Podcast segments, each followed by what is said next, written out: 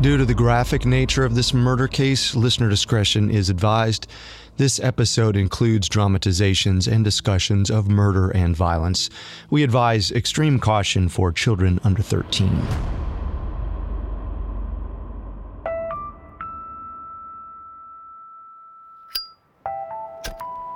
On the morning of June 19th, 1975, mobsters Chucky English and Dominic Butch Blasi stood in a restaurant parking lot just outside of Chicago. It was a quiet morning, and the summer air was heavy. The two longtime members of the Chicago Outfit didn't have much to say to each other. Their former boss, Sam Giancana, had just returned from his exile in Mexico and wanted them over for dinner. They were both nervous about the meeting. Chucky and Butch had risen through the ranks alongside Sam, but something had shifted in the past few years. Sam had always been a bit flashier than a mob boss should be. He preferred flared pants and heeled boots to the old-school dark suits, and he'd set up rackets in both Hollywood and Las Vegas. He appeared in newspapers with famous singers on his arm and might have even been mixed up in the Kennedy assassination. Everyone knew who he was, including members of the U.S. Senate. In fact, a few of them wanted to talk to him the next day, not for a chat, but a formal hearing. This proceeding would surely bring more attention to the mob. Foot soldiers like Chucky and Butch worried about the secrets Sam could spill on the stand. He might have been a good boss before, but now he was causing trouble. Perhaps it was time to take matters into their own hands.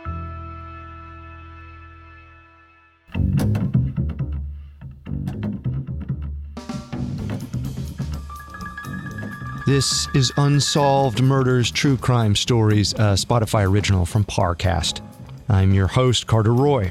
And I'm your host, Wendy McKenzie. Every Tuesday, we dive into the world of a real unsolved murder and try to solve the case.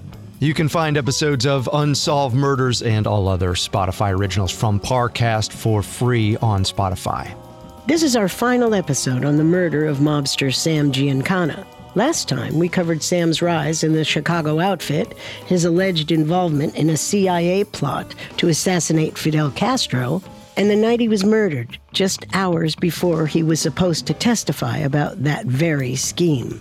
This week, we'll dig into the web of conspiracies and secrecy that investigators struggled to untangle following Giancana's death.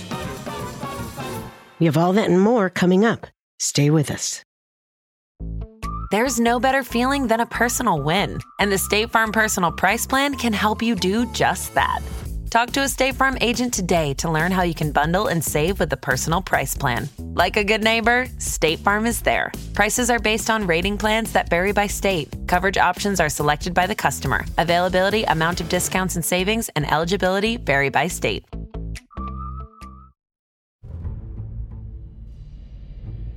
At 11 p.m. on June 19, 1975, Sam Giancana's caretaker, Joe DePersio, called down to his boss to see if he needed anything before bed.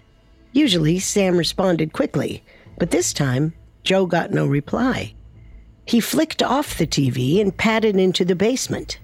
At first, nothing looked amiss. The den was quiet and cozy, with shelves covered in Sam's favorite things: expensive cigars, golf clubs, and film reels. The mob boss had only been back in his Oak Park home for a few days. It must have been nice to see his creature comforts again. Joe heard food sizzling and caught a whiff of sausage. There was a small kitchenette down there. Sam was probably making a midnight snack.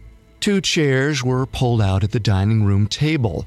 A bottle of Tab soda sat on one end and an ashtray on the other. Perhaps he had a late-night visitor. The caretaker took another step forward, and then he saw a body on the ground, right in front of the stove. Sam lay motionless on his back, blood pooling from his mouth. He'd been shot. Joe's mind started racing. He'd been upstairs all night and hadn't heard any gunfire. He knew Sam had hosted a dinner party a few hours ago.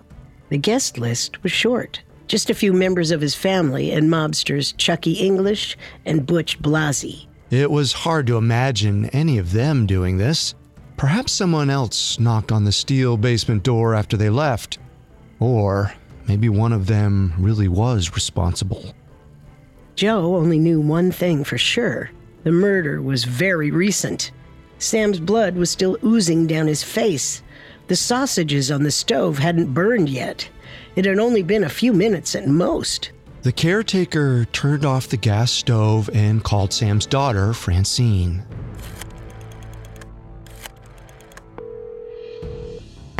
Francine, I'm sorry. I don't know how to say this, but your father, he's dead. What are you talking about, Joe? I just saw him a couple of hours ago. He was fine. He must have let someone inside. I'm not sure, but they shot him. I don't understand. Dad wouldn't just let anyone inside. No, he wouldn't. I can't believe it either, Francine. This can't be happening. After alerting the family, Joe called an ambulance and then the police by midnight. It didn't take long for the EMTs to confirm what he already knew. No pulse. Based on the blood, I'd say time of death, 11 o'clock, roughly. 6 shots to the face and 1 in the back of the neck. One in the neck? That's an old mop saying, right? Sticking a .22 right in the back of the head, tilting it up so it doesn't make a sound. Keep it down. Oh, come on. We all know who this is. Gangsters go at each other like cats. It's only a matter of time before one of them goes. This isn't just one of them. He's up there in the ranks. And big guys like him? They don't get killed like this. Within a few minutes, more investigators arrived. They determined that the shots that killed Sam had been fired at close range. The culprit wasn't afraid of Sam or what they were about to do. They were highly trained and had almost certainly killed before. Sam's wallet was on the floor in his hand. It looked like the killer had rifled through it looking for something. At first, detectives thought it might have been a robbery. But then they found $1,400 in Sam's pockets. They were on the hunt for something else, something more valuable than cash. As the authorities searched the basement, they noticed a few knickknacks and papers that seemed out of place. It looked like the assassin lingered for a few moments after the murder, pawing through Sam's possessions. But for obvious reasons, Sam Giancana was a very private man. He kept his most important things in a locked desk. Joe DePersio said there was only one key, and try as they might, the investigators couldn't find it. There was a safe in the house that was also impossible to crack. All of this was frustrating. Whatever was in that safe might lead the police to Sam's killer, but the mobster was well-versed in secrecy, and even his crime scene refused to give up information. Shortly afterward, medics arrived and took Sam's remains. The investigators left the house. The detectives may have thought over the case on their drive home. There wasn't much they could say for certain at that point. They knew Sam was involved with the Chicago Outfit. That meant he had plenty of enemies and lots of reasons to watch his back. He only would have opened the door for someone he trusted. But trust was a slippery thing in the mob world, and Sam had been falling down the ranks in the last few years. If the officers paid attention to the news, they'd probably caught wind of the ongoing grand jury trial. The prosecution was trying to bring federal charges against Sam and his underworld colleagues. After years of stonewalling, the mobster finally agreed to testify about some of his criminal activities in December of 1974. The rest of the Chicago syndicate couldn't have been happy about the development. Anyone blabbing about mob secrets automatically had a target on their back. And this wasn't the only investigation Sam was wrapped up in. He was supposed to testify in front of a Senate special commission the very next day about a very strange chapter in his career. In the early 1960s, the CIA had hired the mob to assassinate Fidel Castro for them.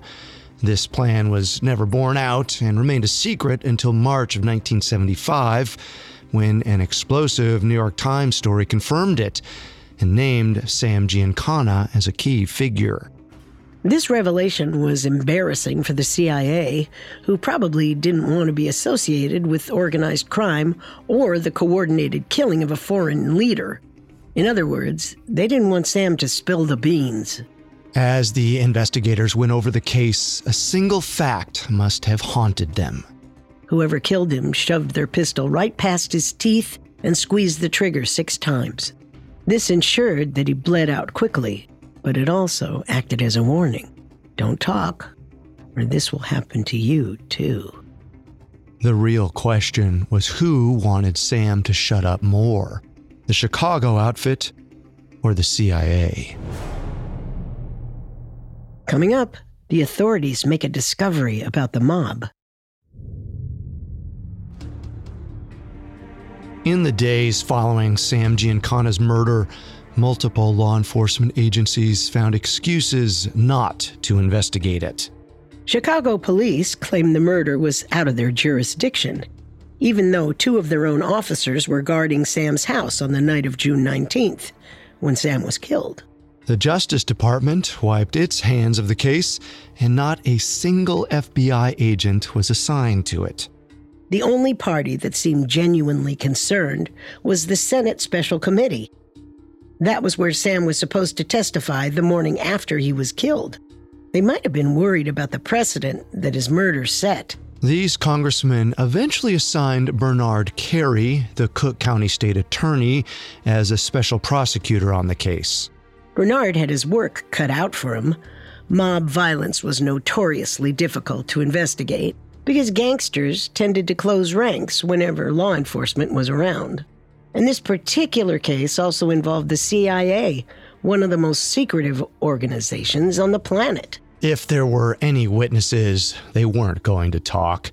And if Bernard made one wrong move, he could end up just like Sam. There's not much information about what the special prosecutor did in the first few days of his investigation, but his office did tell the press about a major discovery on June 22, 1975.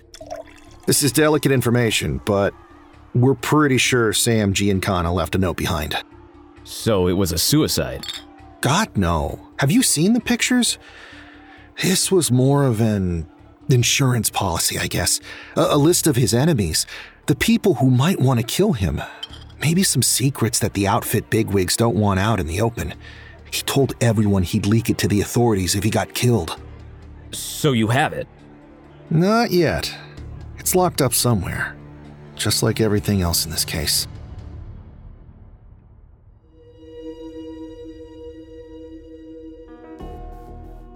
Even though the state attorney couldn't read this so-called enemy list, if it was real, then it proved that Sam knew he was in danger. Apparently, one of his closest associates, Richard Cain, had been assassinated a few years earlier. This might have spooked him into action. Cain was a Chicago policeman who also worked for the mob and had been closely involved with the plot to kill Fidel Castro. He'd moved to Mexico to act as Sam's chauffeur for a few years and returned to Chicago in 1973. He lasted about 3 weeks before being gunned down in a sandwich shop.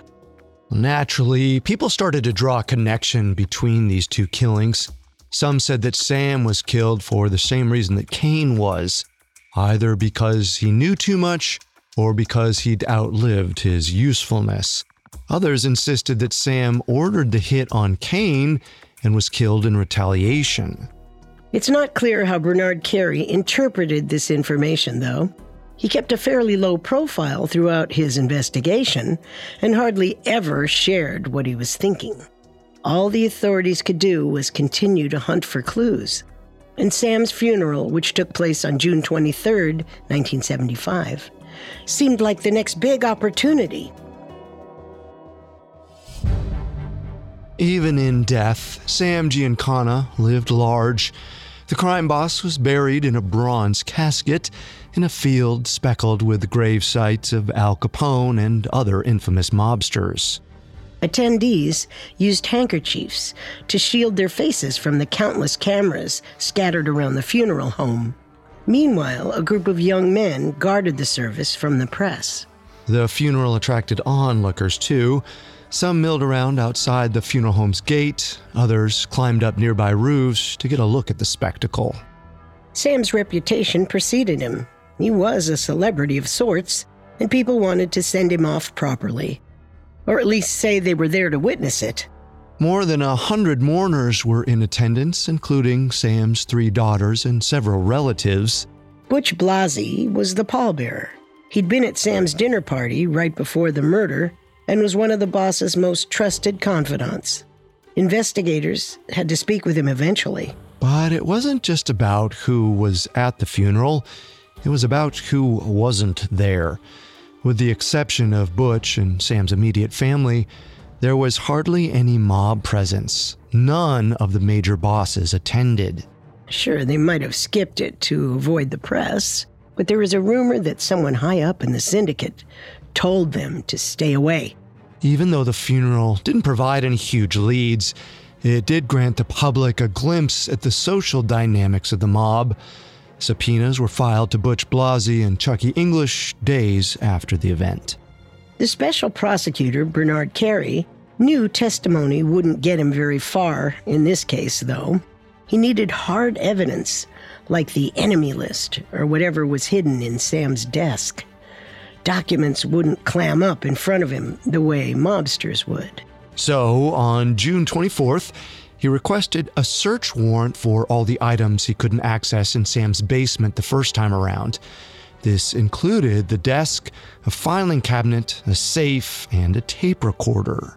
A criminal court judge named John Heckinger signed off on the warrant almost immediately, and Bernard Carey's team jumped into action. A few members of his staff forcibly opened the desk and made a quick inventory of the items they found. They noted a set of keys and stacks of papers. A few names jumped out at them as they flipped through, and they probably got excited to read more closely. This seemed like a holy grail.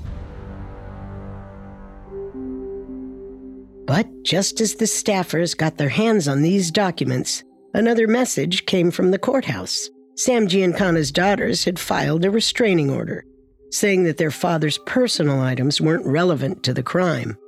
A different judge, named Daniel Covelli, ruled the search warrant was illegal because no criminal charges had been filed. This was a strange argument, to say the least. Search warrants are often approved without charges. But Judge Covelli granted the restraining order anyway and forced the investigators to seal up the evidence. The ruling raised some eyebrows in the legal community. One state's attorney described it as unheard of and unprecedented. Essentially, Judge Covelli was claiming to be more authoritative than Judge Heckinger, even though they had equal jurisdiction. Technically, the restraining order should have been taken to an appellate court. Bernard filed a petition, but it was overruled by Judge Covelli. The state attorney's office essentially had to wipe their memories of everything they saw in those documents, including the names. The state attorney was angry. Sam's belongings could have held all the answers. His team had gotten so close before the restraining order came through. It seemed like everyone wanted to keep them in the dark.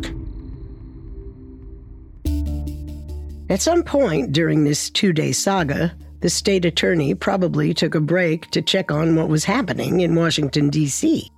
The Senate hearings were still going on, and on June 24th, one of Sam Giancana's mob colleagues, John Roselli, took the stand. Roselli's testimony essentially replaced Sam's in the Senate committee, the testimony that might have gotten Sam killed. He gave the senators a shocking, detailed account of the mob's collaboration with the CIA in the early 1960s. He refused to name any of the still-living agents or gangsters involved, but did confirm that Sam Giancana had something to do with the plans to kill Fidel Castro. After the hearing wrapped up, it was logical to think Roselli would be hit next. But then, nothing. John Roselli was fine for the moment. Up until this point, the authorities had generally assumed that Sam was murdered because of his planned visit to the Senate. The Roselli story suggested it wasn't that simple. As Bernard thought more about this, he wondered if there was more to it. According to a 1976 New York Times article, a friend of Sam's also discounted the theory. Sam told me that he had been away so long he didn't know anything of value. And besides, he wasn't afraid of jail. The last time he was in the can, he was able to get his cigars, his liquor, anything he wanted. He was as loyal as they come, so I know he wasn't killed for squealing. More likely it was some fight within the mafia. There was always something. While investigators didn't completely discard the idea that Sam was killed to maintain his silence, they did start to widen their scope. Bernard Carey began to look into recent mob-related deaths, like Richard Cain's. He most likely noticed that there was a growing rivalry between old and young Chicago Mafia members. Younger Mafia members weren't happy with family racket operations.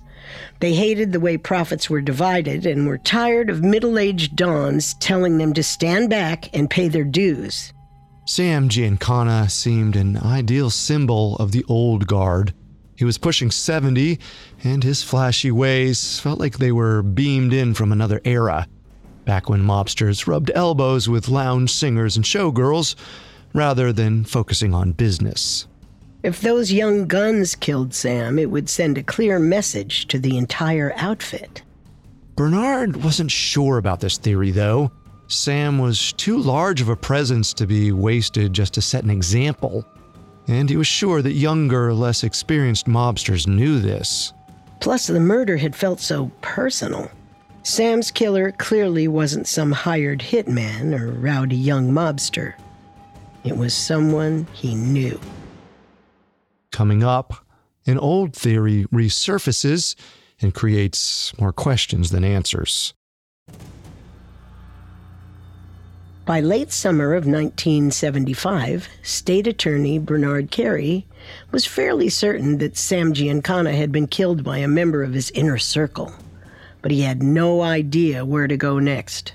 He'd subpoenaed multiple members of the Chicago mob for interviews, but they refused to give him any valuable information. How long had you been friends with the deceased? Long time. How many years exactly? Lots. All right. Well, did you notice anything different about Mr. Giancana after he returned from Mexico? He was richer, I guess. Would you say that people were after him? Maybe for his money? Maybe. Do you know if he had any enemies? Probably. Anyone you can name? Nope. Eventually, Bernard Carey must have realized that the subpoenas weren't getting him anywhere. His frustration with the case continued to mount, but he got some good news on August 12, 1975. The Illinois Supreme Court overruled Judge Covelli, and the restraining order on Sam's belongings was suspended. This meant that investigators could finally look through the papers and personal items in Sam's Oak Park home. Bernard hoped that they would reveal something about the slaying.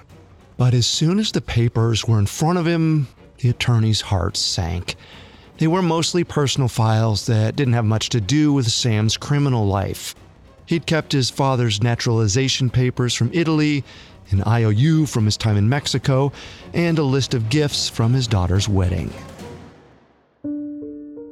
None of it seemed immediately relevant to the murder. But as Bernard scanned through the wedding papers, he recognized one of the gift giver's names, Daniel Covelli. The judge who okayed the restraining order had apparently given the newlyweds $500. The judge denied giving this gift, but the Giancanas confirmed that the list was real. Covelli was a family friend, which is probably why he was willing to bend the law in their favor. It's not clear what else Carey found once the restraining order was lifted, but it didn't seem to affect the case much. If anything, it showed him just how powerful Sam Giancana was and underlined why the case was so difficult. Everyone seemed willing to protect him, even after his death. Bernard was overwhelmed with how much there was left to uncover. No one was talking, and every shred of information seemed to lead to another dead end. The state attorney might have lost hope at this point, but he carried on with his investigation anyway. And it's a good thing he did, because just a few days later, a few workmen stumbled on another piece of evidence while mowing a lawn about 2 miles from Sam's home. Hey, pick up this can for me, would ya? Guess picking up litter is too crass for the hoi polloi around here. Sure thing. Huh. This isn't a can.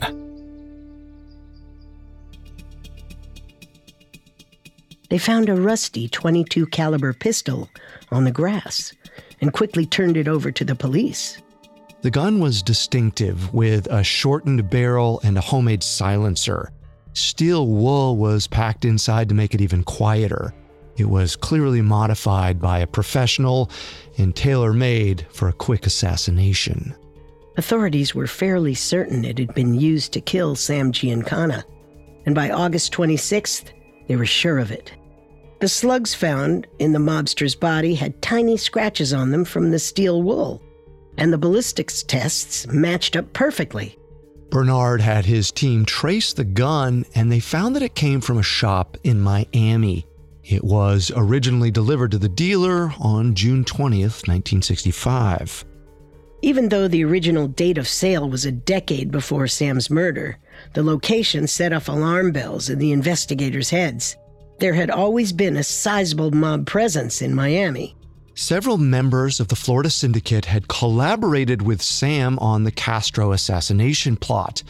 They could have ordered a hit on him just as easily as the Chicago Outfit. It was an enticing theory, but hard to prove. The gun had been sold a very long time ago. It could have changed hands multiple times. And the Florida mob was just as tight-lipped as their Chicago counterparts. Bernard Carey spent an entire year following more leads and running into more dead ends. By the fall of 1976, he grew hopeless. The secretive nature of the mob had turned his case into a black box. Even though he had decent ideas about why Giancana was killed, it felt impossible to figure out who was responsible. Despite his frustrations, Bernard still didn't give up. He'd invested over a year of time and energy into the murder and was desperate to have something to show for it. He even became willing to embellish the truth a bit. In September of 1976, the first assistant state attorney, Ralph Berkowitz, told the media the investigation finally had a likely suspect.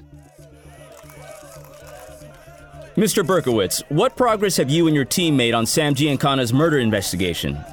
We're very close to finding the killer of crime syndicate chief, Sam Giancana, though I can't reveal the identity just yet.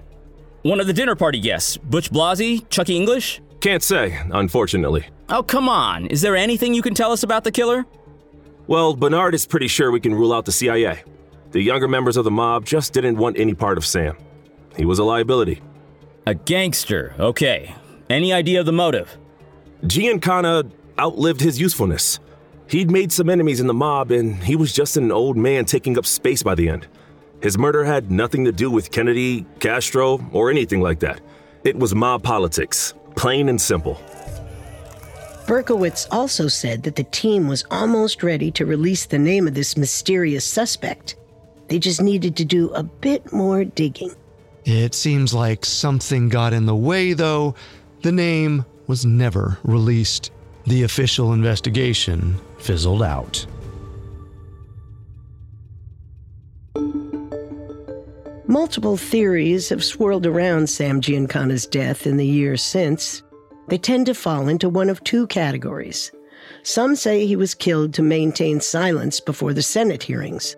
Others claim the murder came from bad relations with other outfit members. Even though the investigators dismissed the first theory, they may have eaten their words a year later. In February of 1977, John Roselli's remains were found in an oil drum floating off the coast of Miami. One source told the New York Times that the Chicago mob was responsible.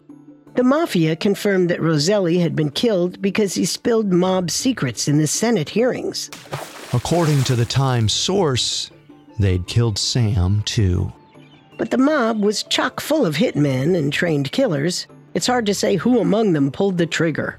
Dominic Butch Blasi has been credited as one of the most likely suspects due to his close proximity to Sam and his presence at the dinner party. In a 2011 documentary, one of Sam's daughters even claimed that she saw Blasi's car pull into the driveway when she left her father's house at the end of the night. Ultimately, Sam could have been killed by any number of mob associates. They lived in a dangerous world where even the strongest alliances could end in bloodshed. For a long time, Sam seemed to rule the underworld. It was only a matter of time before he was dethroned.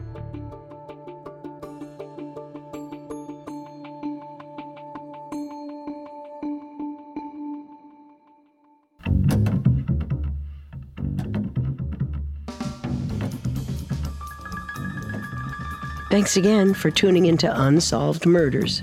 We'll be back next Tuesday with a new episode. For more information amongst the many sources we used, we found Double Cross, the explosive inside story of the mobster who controlled America, extremely helpful to our research. It was written by the younger Sam Giancana, along with Chuck and Bettina Giancana. We also found Mafia Boss Sam Giancana, The Rise and Fall of a Chicago Mobster by Susan McNichol, extremely helpful. You can find all episodes of Unsolved Murders and all other Spotify originals from Parcast for free on Spotify. We'll see you next time. Unsolved Murders True Crime Stories is a Spotify original from Parcast. Executive produced by Max Cutler. Our head of programming is Julian Boiro. Our supervising sound designer is Russell Nash, with Nick Johnson as our head of production and quality control by Lisa Marie Gallegos. Stacey Nemec is our supervising editor, and Derek Jennings is our writing lead. This episode of Unsolved Murders was written by Arohi Sheth, edited by Sarah Batchelor and Terrell Wells, fact-checked by Katherine Barner, researched by Mickey Taylor, produced by Joshua Kern, and sound designed by Carrie Murphy. It stars Joe Hernandez, Tiana Camacho, Dinesh Alvis, Tommy Arciniega, and Brian Green. Our hosts are Wendy McKenzie and me, Carter Roy.